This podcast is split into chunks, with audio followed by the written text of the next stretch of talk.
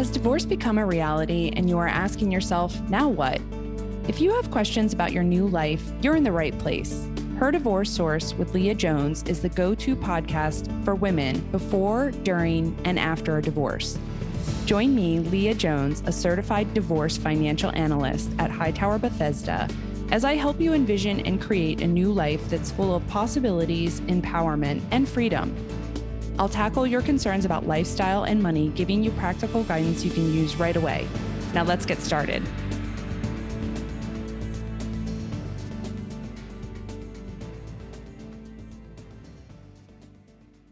Jeff, thanks so much for being with me today. I am really excited to talk to you. Oh, my absolute pleasure. Thank you for having me. I came across Jeff from a book that he had written, Divorce, Think Financially, Not Emotionally. And he has two volumes, volume one and two. And he's written several other books, so I'm not going to go into all of them, but this was the book specifically that I had read. And I thought to myself, this guy has a lot of experience in serving and working with divorcing women. So we have something in common. Absolutely.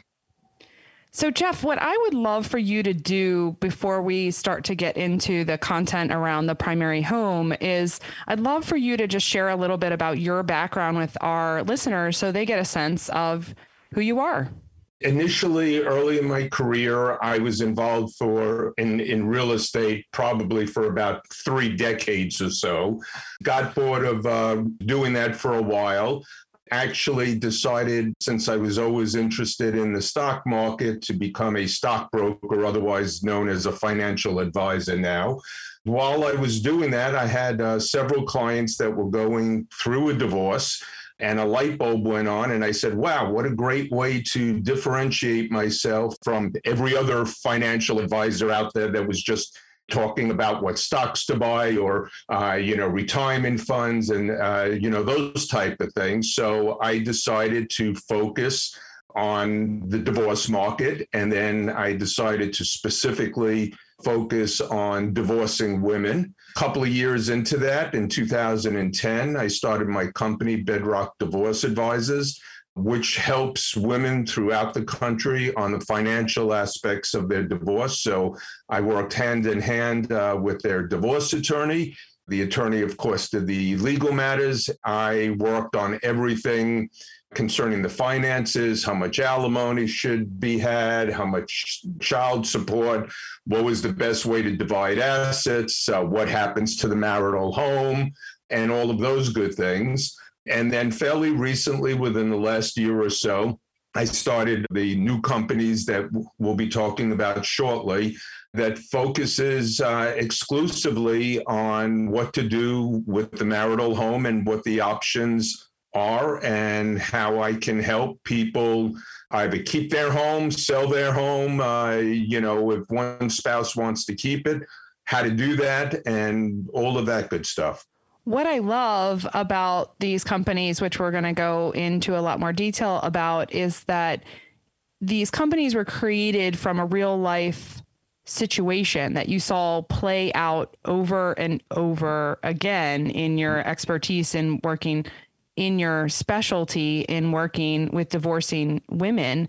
So mm-hmm. talk to me a little bit about that. What what situation because I know I have seen it myself many many many times.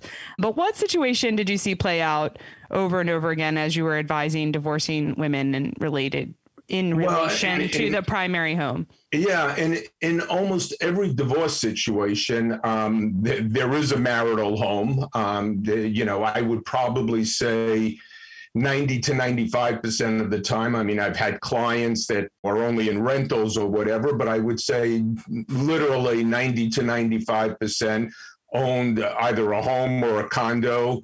In many cases, the home was their largest asset. I mean, usually when you go through most of these divorce situations, the three things that are usually up there as far as assets it's the marital home, it's the retirement plans, and if there's a closely held business. As I said, in most cases, the largest asset is typically the house, and there's always the question of what to do with it. Many times, uh, women would prefer to keep the house, uh, especially if you know there's still minor children there. And there's the question of how do they keep that? How do they buy out their soon to be ex spouse? Can they afford to refinance the house? Are they going to be forced to sell the house and then the equity has to be divided? Can they afford to buy something new? How does all that get done? What type of income are they going to need to be able to afford that?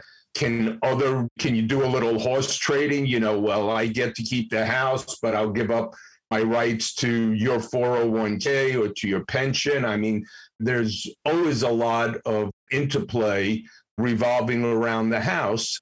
And especially, like I said, if they're children, I mean, you know, go when parents divorce, it's very, very traumatic for the kids, regardless of their age.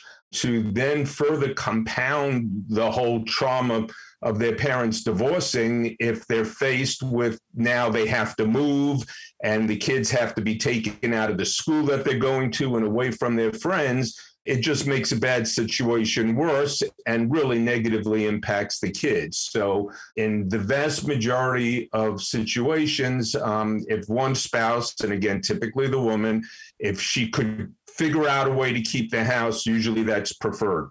N- not always, Leah. I mean, sometimes the house represents, you know, a lot of bad memories and a lot of bad stuff, and they can't wait to sell it and get out and start fresh. But I would say that's still, you know, a minority of the cases. So, what's important when someone is going through a divorce, and specifically, we're talking about divorcing women here, is number one, they have someone who they can work with. My background is in the financials and evaluation of those as they relate to that divorcing woman's ability to continue to stay in the home. So first step is you want to understand what you have and and can you afford to stay in the home. I think that's just to take a step back. That's kind of the first step, right?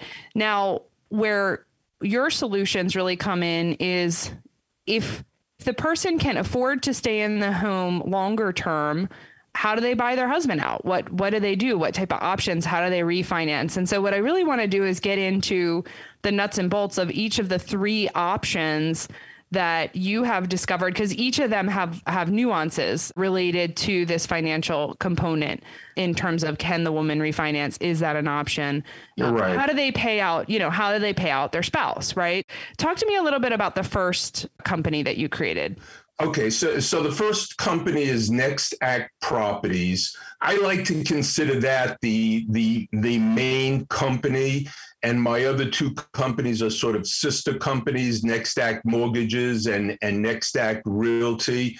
But Next Act Properties does two things. One, it, it's sort of like a consulting type of service, if you will, because the first thing you have to figure out is is what option works for you. What do you want to do with the house? As I said before, not everybody wants to stay in the house. They they may want to get rid of it, or maybe the house is too big. It's got six bedrooms and five baths, and you already have one kid in college. Uh, what do you need a humongous house like that for?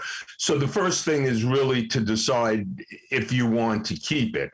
If the answer to that is yes, then how do you go about doing that? Typically, things were different 10 years ago when you know we were going through the financial crisis and a, lot of people were underwater and they owed more on the mortgage than the house was worth that's a whole different topic because then you just want to figure out how to get rid of that house and and and get out of that upside down situation. But now people have a tremendous amount of equity, especially in the last few years, especially during the pandemic. I mean, on average, houses have gone up nationwide 20 to 25 percent. So people have a lot of equity in the house. And obviously, if you're getting divorced, that equity is a marital asset subject to division. So if you have $200,000 in equity, and, and when I say equity, that's the, the value of the house minus whatever you owe on your mortgage and what's left over is the, is the equity that you have. Your soon to be ex spouse is going to say, well, half of that equity belongs to me. If you're going to keep the house, how do I get my share of that equity. There are a number of ways to work that out. Obviously, it depends what your other assets are. I mean, if there's a bank account, you could write a check.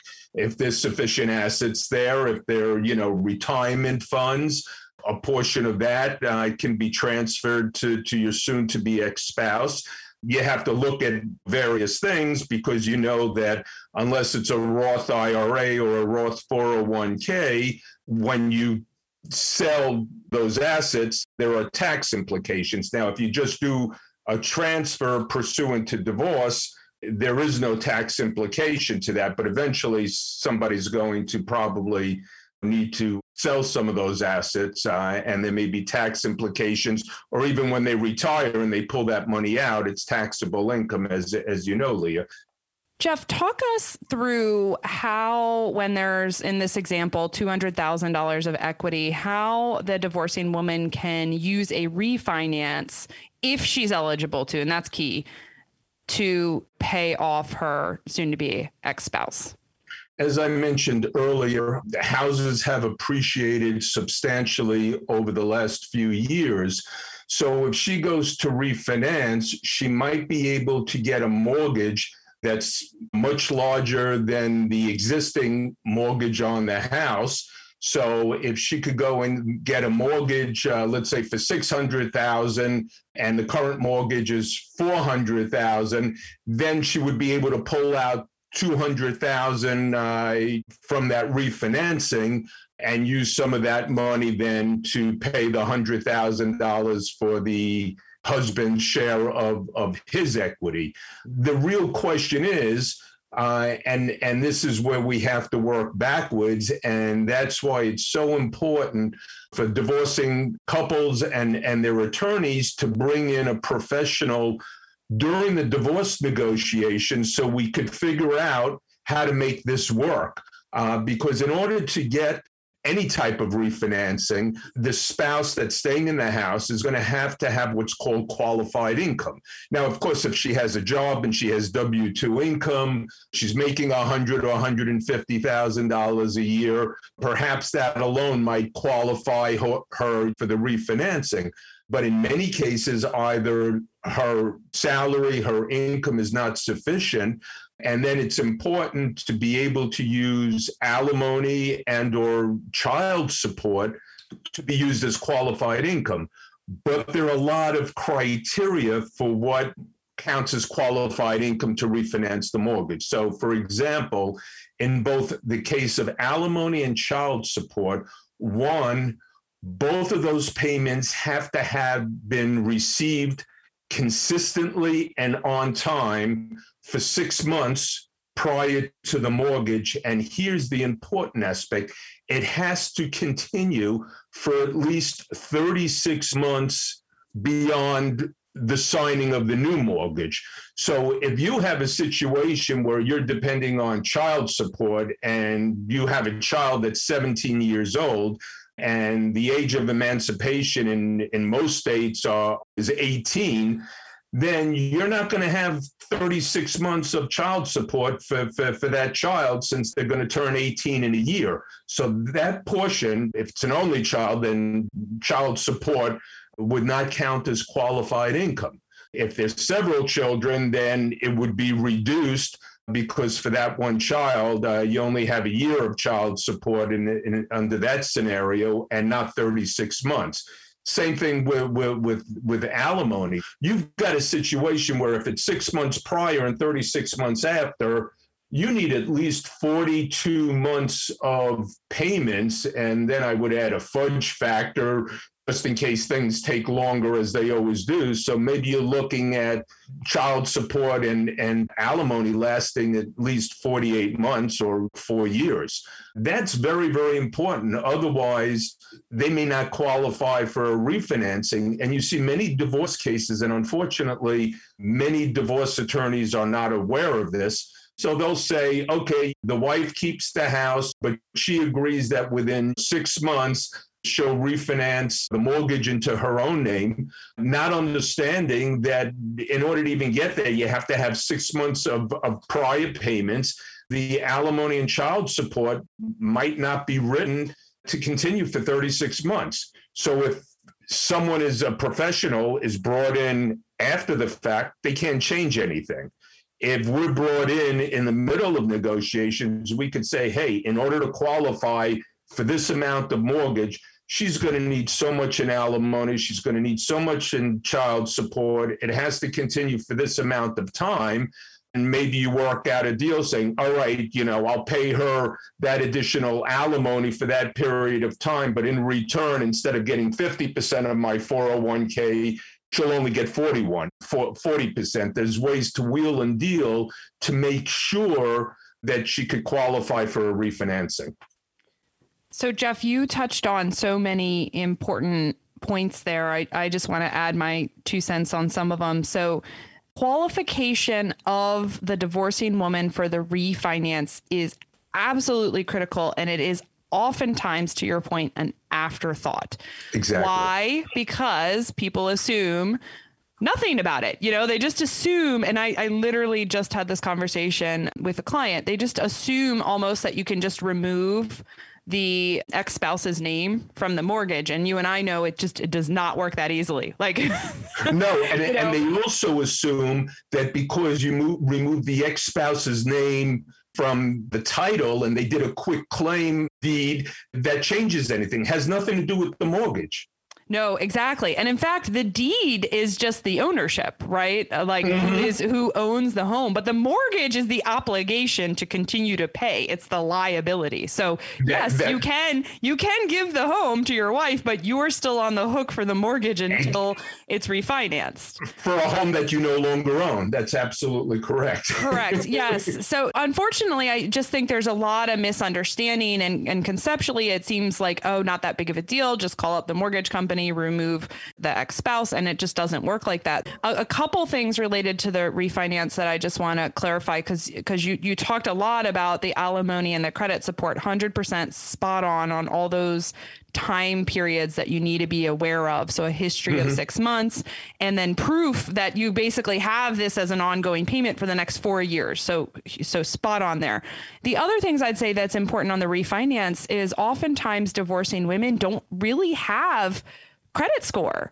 So right. that's really important, right? Because maybe it's if your husband was the one that was working and he's always the one that took credit out, you might not have a credit score. So one thing I always say to my clients is go check your credit, understand what your score is, right? Because even just having no history at all leads to a lower credit score, even though you've done nothing wrong and you haven't defaulted on anything. But just even not having a history of taking out credit and paying it back just by by itself lowers your credit oh, score. I, so I, I agree. And and and one of the things I always tell my clients, even at the point where they're just contemplating, one of the first things I tell them is maybe go and get a, a couple of credit cards in your own name, because many times it, it's either they're co-owners on on on the credit card or she's just an authorized user but the card is in his name you're absolutely right. And unfortunately sometimes you've got to be careful because sometimes in divorce uh, you know a vindictive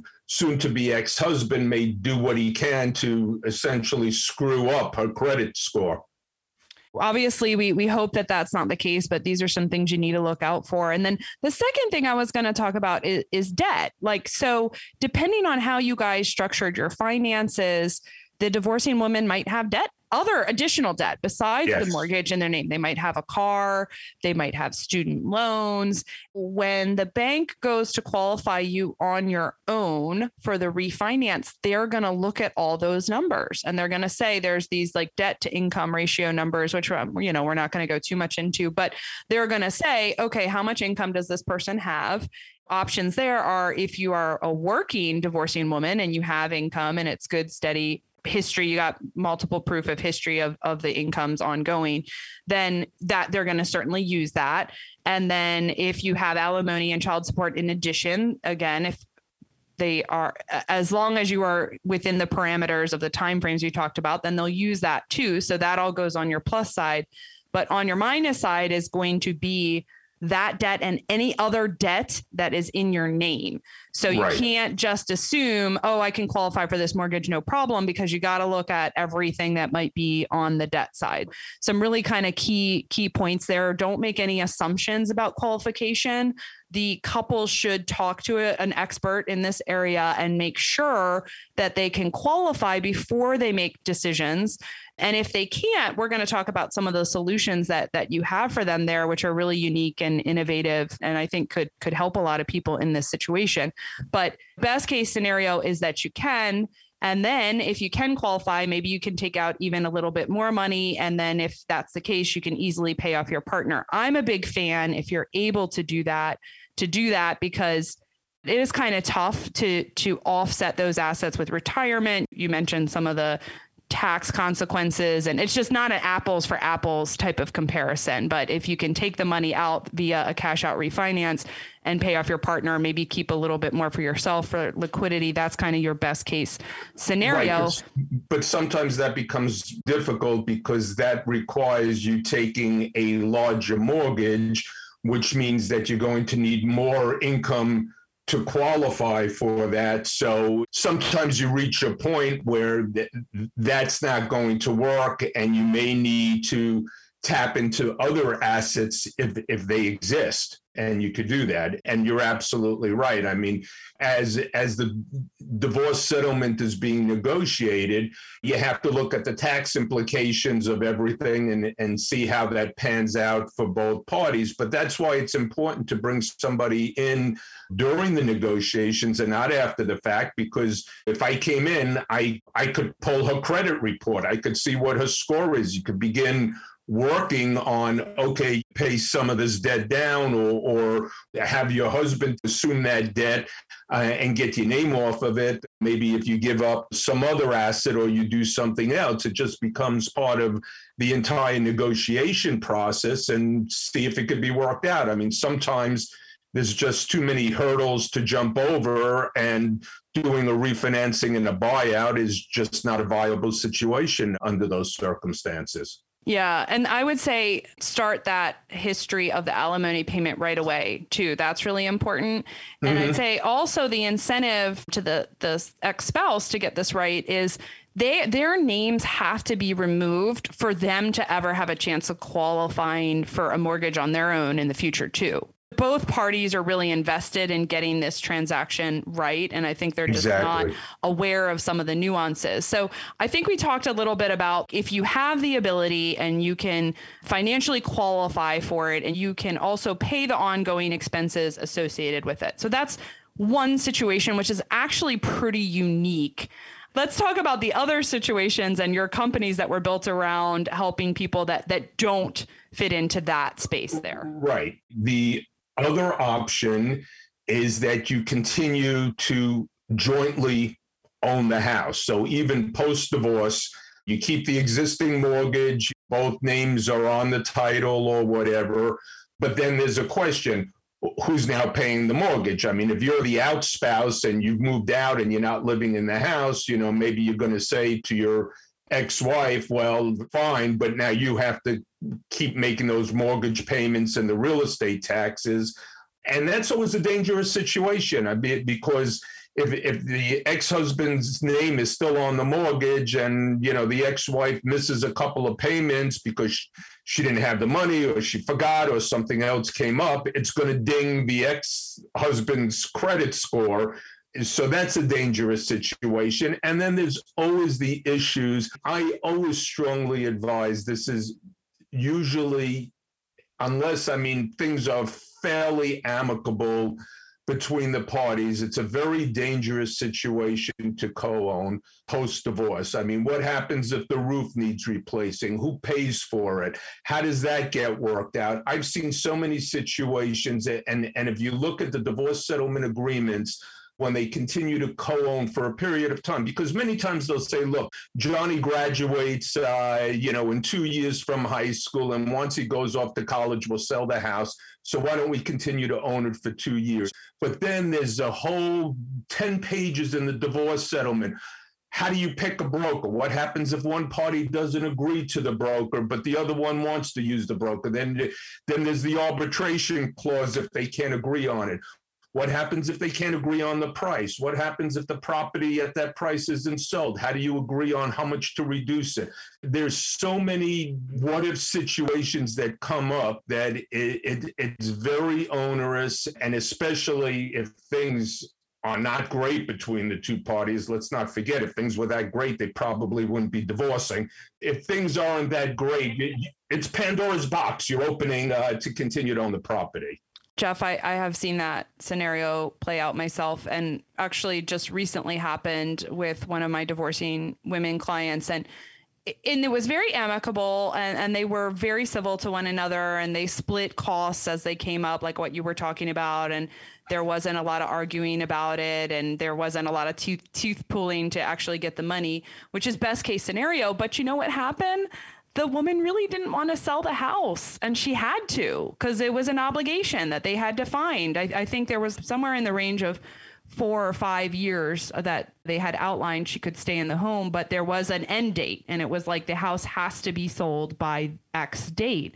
And in the end, she was really frustrated by that. She felt stressed out. She fe- felt anxiety about, well, where am I going to go? What am I going to do? I have to make this decision right now. I'm getting down to the wire, you, you know, so it, it brings on a different level of stress, even though I think in this situation, they managed it very well. Even, even in a well managed situation that was amicable, the divorcing woman still did not feel good about it when it came down to ultimately having to sell and even said to me, looking back at it, I, I wish I would have just bought him out. I wish I would have just stayed in the house verbatim. So agreed. I think we talked a little bit about there there was an optimal solution if all the finances are right. Now this is something that people often think is optimal but usually doesn't play out optimally. Let's talk about some of the other options. And then the most typical option and the cleanest of them all is just to sell the home and then whatever's left after paying off the mortgage and real estate brokers associated costs with the sale and then just dividing the equity and then everybody goes their own way. And and that's usually the cleanest way to do it but it may not be the preferred way if one spouse still wants to stay in the house. So that obviously eliminates that option if you're selling the house and then as I said earlier, depending where you could get a new residence, you may need to take the kids out of the school they're going to and away from their friends. It may not necessarily be a great option, but that's the most typical one because people can't figure out how to how to use the other options that might be available. Right, exactly. Enter some of the solutions that you have created. One of the things, and it's still a work in progress, but under the Next Act properties, one of the programs that we're going to have is that my company would actually buy the house and then rent it back to the spouse who wants to remain in the home and giving her if it's if it's the wife typically giving her the option at a future date to buy back the house if she can, you know, maybe, you know, she'll go back to work or, or, or whatever, but giving her the option to buy back the house at obviously a higher price because one way or another my company would have to make some some profit on that. But that would solve the problem of getting rid of the ex-spouse because now the house is sold so he'll get his share of the equity the spouse that wants to remain in the house with the kids get to stay there for X period of time as renters. But if they can and they have the ability a couple of years down the road to buy it back, then they have that option as well. That's one of the big options that we will be putting together. I have to um, say, Jeff, I, I love this option as a, a, financial planning professional for divorcing women. I love it because you can quantify everything, right? right? It's very quantifiable. So, okay, there's an agreed buy price. Okay, then there's an agreed division of the remaining equity then there's also an agreed rental price. And right. so then we can predict cash flow and how much more you have to live on top of that. You get to stay in the home. It makes the divorcing woman feel comfortable. They're not forced into some type of binding decision.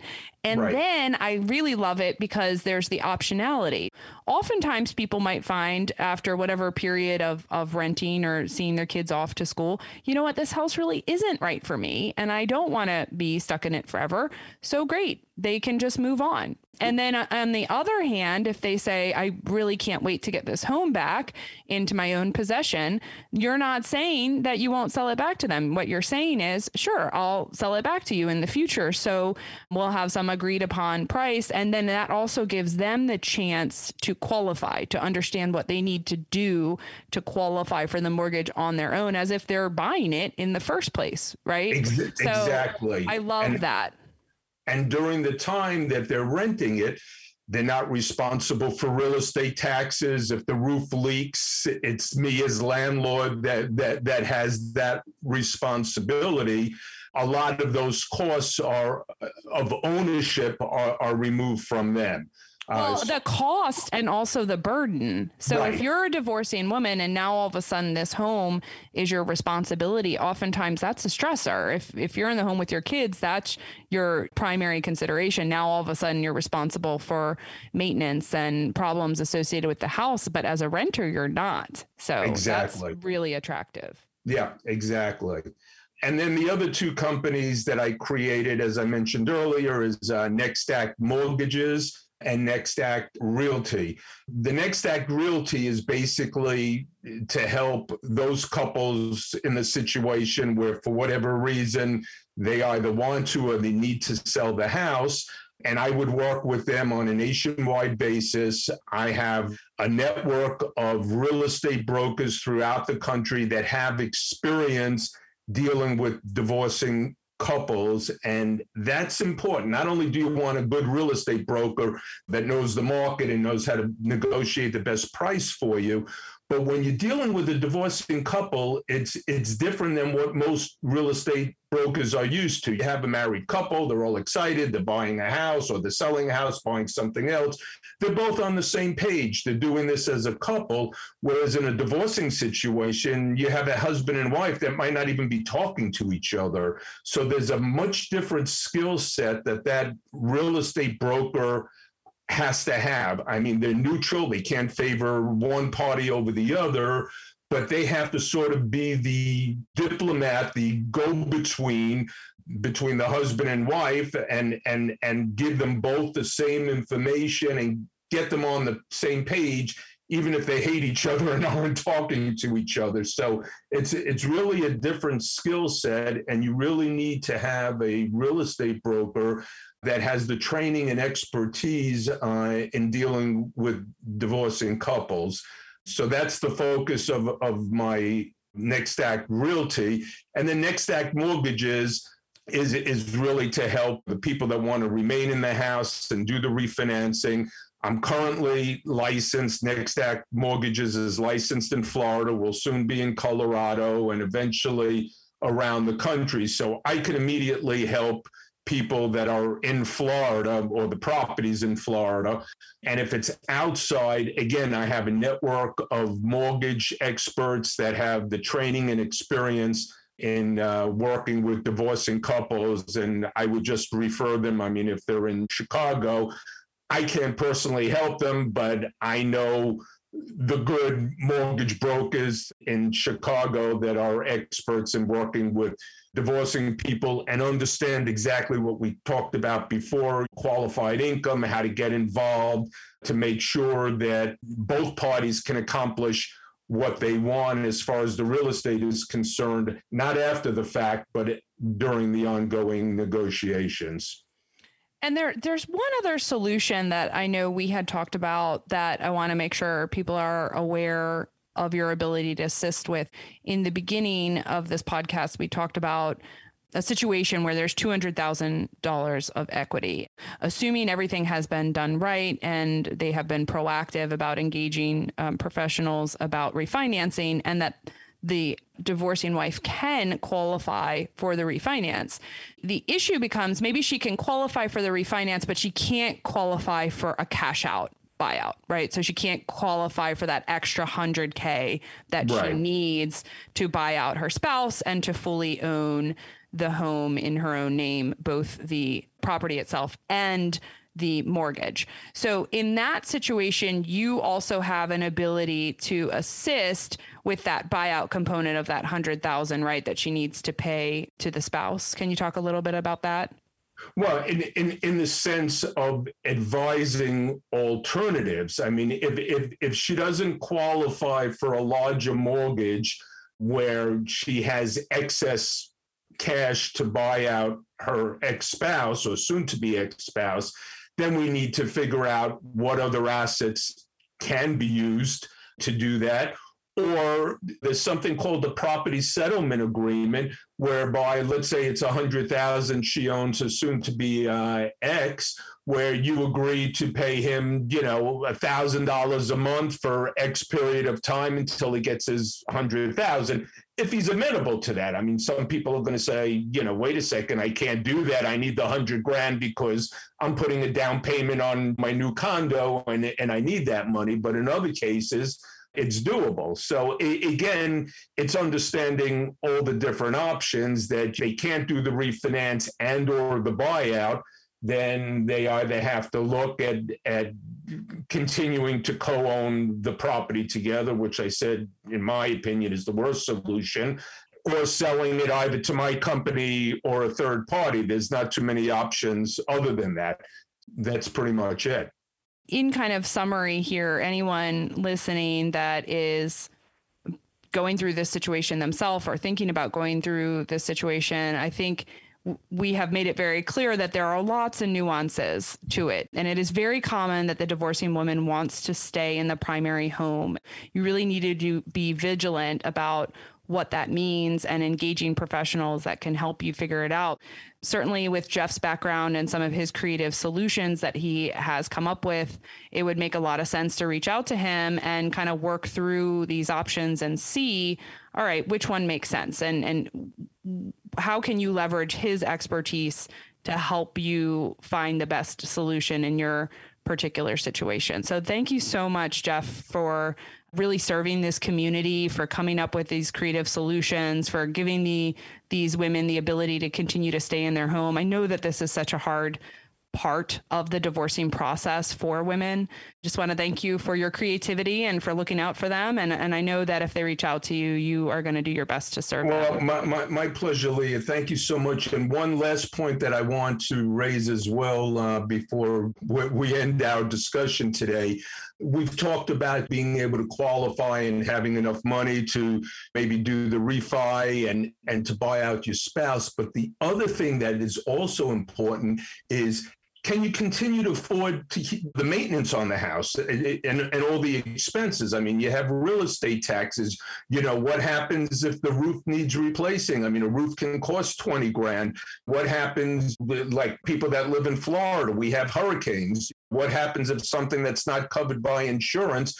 And, and you've got to come up with 10 or 15 or 20 grand. Is, is, is that going to blow all the money you have? You, you, you also have to think about those ongoing costs uh, and uh, you, you know you don't want to get stuck having a money pit so that's all part of the decision making process as as you're going through the divorce to see if it's something realistic and and that also brings in your background Leah as, as a financial planner is if all of a sudden you know they're hit with 20 grand of an unforeseen expenses what do they do with that you know how do they deal with that Absolutely. I always I always sit down with anyone trying to make this decision and we do a really thorough expense inventory of of expenses related to the primary home. And what I see all the time is that those expenses are pretty high, right? Because oh, yeah. you're living together as a couple and based on certain assumptions about your income. And that might not be the case for you after the after the divorce number 1 but number 2 you were sharing the expenses now there are going to be two primary home expenses. And that doesn't mean that both people own, but even renting, right? There's going right. to be two expenses where there was one, and that two expense for whatever it is to live is always more than one. So it does really require a reality check. It requires a very close inventory of what those expenses are going to be, an inventory of what is the status of the home and what are expectations around costs associated with it, and then a good margin on top of that because the reality right. is you never know. You never know what's going to happen with the home awesome points. Really excited for your new business venture. I, th- I think you're going to help out a lot of people out there, divorcing women in particular. So thank you so much for your time. Thank you. Oh, also one one other uh, one other thing. How how to what's the best way for people to get in touch with you? My email is landers at nextactproperties.com. So people could always reach out that way as well. Great. Thanks so much, Jeff. Thank you for listening to Her Divorce Source with Leah Jones from Hightower Bethesda. Don't forget to follow the podcast to be notified whenever a new episode is released. Hightower LLC is an SEC registered investment advisor. Securities offered through Hightower Securities LLC, member FINRA SIPC. This podcast was created for informational purposes only. The opinions expressed herein are solely those of the authors and do not represent those of Hightower Advisors LLC or any of its affiliates.